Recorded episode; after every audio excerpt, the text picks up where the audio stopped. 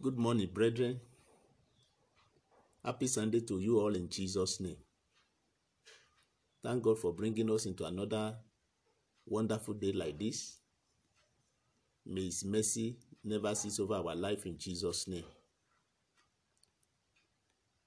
We have come together again this morning to share together as members of the same family of God. May the Lord inspire us all together in Jesus' name. Let us pray. Heavenly Father, we thank you for bringing us together again. Be thou glorified in Jesus' name. We have come together as your children. Father, speak unto us in Jesus' name. Thank you for having answered our prayers. In Jesus' name, we pray. By the special grace of God, brethren, today we are going to consider a topic in time like this. And our text will be taken from the book of First Chronicles, chapter 12, verse 32. I read, And of the children of Issachar, which were men that had understanding of the times, to know what Israel ought to do, the head of them were two hundred, and all their brethren were at their commandment. This is the passage that has been picked for this morning discussion.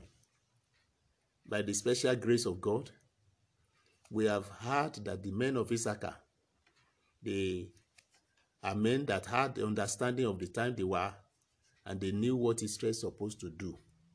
In a time like this, also, as children of God, we need to understand the time, and we should know what we're supposed to do. This time, what we are experiencing is part of the sign of the end time, as Jesus predicted in the book of Matthew, chapter 24. And as children of God, it should not take us unaware. Rather, it should encourage us to get ourselves prepared the more as we look forward to the coming of the Lord Jesus Christ. This is not the time to fear. This is not the time to panic. This is not the time to run up and down. And at the same time, it is not the time to be careless. As children of God, we must be up and doing at this time, making good use of this time in, the, in studying the Word of God, in meditating in the Word of God, and in prayers, living the life as if Jesus will come before the end of the day. That is what we need to learn from this time. The Lord will help us in Jesus' name. So the men of Issachar, like we said, we said they had the understanding of the time.